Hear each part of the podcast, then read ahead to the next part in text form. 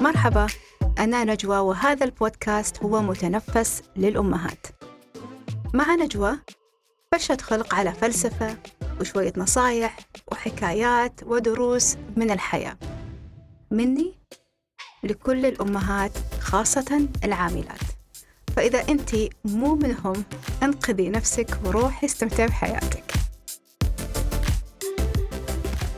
أهلا وسهلا فيكم مرة ثانية في بودكاست مع نجوى. سئلت من تقريبا شهر عن معنى النجاح أو شكل النجاح لي أنا كأم. وفي الحقيقة أنا أعرف هذا الشكل أكاد أراه يعني أمام عيوني الحين. بالنجاح بالنسبة لي أو نجاحي أنا كأم هو أني أشوف عيالي عبد الله وعليا أخوة سند حقيقي لبعض بينهم حب ومودة ورحمة. هو يعرف أن هي حضن وهي على يقين أنه هو دائما ساندها. وما أنكر صراحة أني أحيانا أشوف بعض المواقف الجميلة حاليا قدام عيوني وهم بعدهم صغار وأدعو الله أن تستمر هذه المودة بينهم. أريد أشوف كمان عشرين ثلاثين سنة علاقتهم. أدعو الله أن يحييني لأشوف هذه اللحظات الجميلة. والله يحفظ لكم عيالكم. اليوم بتكلم معاكم عن فكرة سمعتها تقريبا في السنتين الأخيرتين متكررة بشكل كبير يعني صار بعض الناس يتخذونها كشعارات صاروا مؤمنين فيها.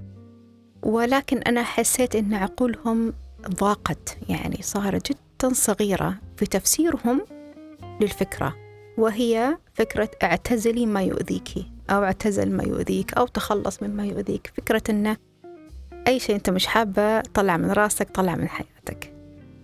الكلمة من كثر ما هي تكررت صرنا نسمعها كأنها كيف حالك؟ كأننا نكرر كلمة كيف حالك بكل سهولة.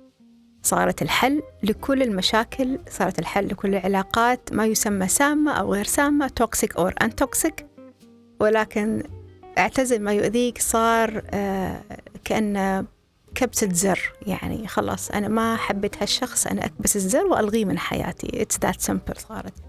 وأنا شايفة أن هي شوية مجحفة في حق آه الناس اللي حوالينا. لأن في كثير يستغلوها بطريقة سيئة. في ناس آه المفروض أنها تشتغل على أنفسها تشتغل على علاقاتها وتعدل وتحسن. ولكن آه تفضل أنها تبرس هذا الزرار وتلغي هذا الشخص. وفي ناس يكونوا مثلا شايلين في قلوبهم من فترات طويلة غير قادرين على مواجهة ما يدور في قلبهم أمام الشخص اللي يعتبر مؤذيهم. مو بقادرين يفتحون نقاش حوار عقلاني كبير يعبرون فيه عن ما في خاطرهم فيختارون كبسة هذا الزر ويلغون هذا الشخص بمشاكله بمشاكلهم معه بالبروفايل كامل يعني. فاللي أشوفه أنا أن الناس ماخذة هذه المقولة بمحدودية لأن سبحان الله يعني ما ما في يؤذيك غير الناس. أنا هذا الشيء اللي يدور في راسي. يعني أول ما نقول اعتزل ما يؤذيك أول شيء يطلع في عيون الناس أو في خاطرهم هم أشخاص كذا قائمة طويلة من الناس اللي مؤذينهم ولازم يشطبوهم من حياتهم. وكأن يعني طب أنتوا فكرتوا يمكن أنتوا تكونوا الناس المؤذيين؟ فكرتوا فيها شوي؟ لا ما فكرتوا صح؟ عشان أنتوا الناس الطيبين الحلوين اللي تنحبوا. ومع هذه المقولة فجأة كل العلاقات صارت سامة كلها صارت مؤذية كلها صارت toxic relationships ولازم نتخلص منها عشان نعيش حياتنا بس الحياة ما تمشي بهذه الطريقة. أنا استوعبت هذا الشيء متأخر شوي يعني زعلانة أني أقول هذا الكلام ولكن فعلا في عشرين عشرين كأن مع العزلة اللي اعتزلناها إحنا في بعد كوفيد توضحت عندي المسائل أن العلاقات مش أبيض وأسود مش أذيتني بشيلك حبيتني بخليك ما تمشي بالطريقة هذه. اللي اكتشفته أن وأنا كنت ما أعرف كيف كنت معمية على الموضوع إنما في levels للعلاقات في مستويات أو في ما يسمى بالدوائر. في ناس لا يتم الاستغناء عنهم. أصدقائكم الأعزاء أخوانكم أهلكم محارمكم هذه no way تعتزلونهم. في طرق تحموا أنفسكم منهم بس إنما الاعتزال الكامل هذا مستحيل يعني مفروض ما يصير.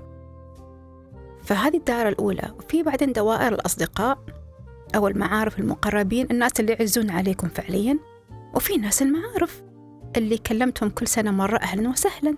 ما في لا عتب ولا ليش ما اتصلوا فيا ليش ما في هدية ليش ما من هالكلام. فلما استوعبت هالفكرة استوعبت أن مش كل شخص يستحق أن آه، يعتزل إنما نسميها ديجريدنج يعني من معزة عالية جدا ممكن ينزل إلى معزة أو معرفة سطحية إن هاي هلو كيف الحال عيدكم مبارك وفقط مش محتاجة أن أنا أعتزل أشطب كومبليتلي على هذا الشخص وأرميه خارج نطاق علاقاتي فقط لأنه والله في مرة قال لي كلمة ما عجبتني. I should check with myself كمان ليش ما عجبتني هذه الكلمة من أساسه. بشكل عام في ناس أتجنب الحديث معاهم في ناس أعرف حدودي معاهم وهذا شيء ضروري لما نعرف إحنا حدودنا وين. عشان مش كل شخص يدخل دائرتنا القريبة يؤذينا فنعتزله.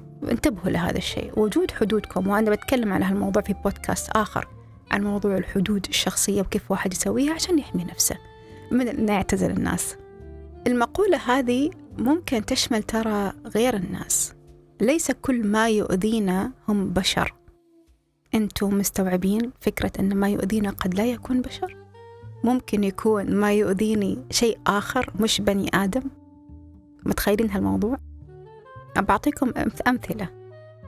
مين فيكم يشرب قهوة الصبح؟ حليب أو بدون حليب ويصيب إسهال أو صاهر أو مثلي أنا مثلا رفرفة في القلب. ارفع إيدك. شاطرة. مين فيكم للحين؟ عاملة فولو لحسابات نكد جرائم gossip وتتنكد وما زالت تشاهد scroll وترفع وترفع وتزيد. ارفع إيدك. خليكي صريحة. شاطرة. مين فيها system نومها مخبص وتصحى ثاني يوم منكدة وتنكد علينا ومفروض نعتزلها؟ ترفع ايدها.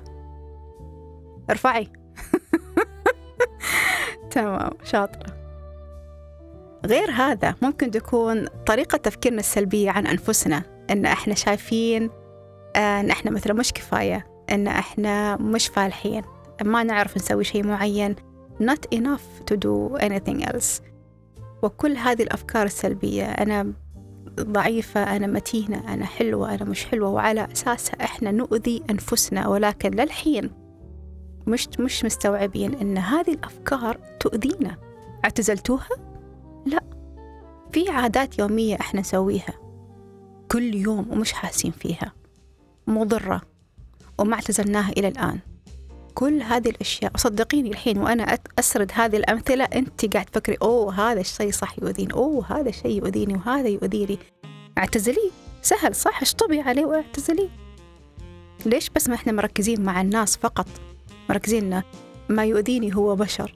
المقولة تقول اعتزل ما يؤذيك وليس من يؤذيك. إحنا اخترنا من؟ وشلنا الماء الخلاصة يا جماعة أن مثل كثير من الناس ما يؤذينا أشياء مختلفة. ولكن سبحان الله التخلص من الناس صار أسهل من التخلص من العادات اللي تأذينا. فسؤالي لنا جميعا إذا كبرنا عقولنا شوي هل فعلا أنت تعتزلين ما يؤذيكي ولا فقط مركزة على من يؤذيكي هل عندك القوة أن مثل ما تعتزلين من يؤذيكي أن تعتزلي ما يؤذيكي؟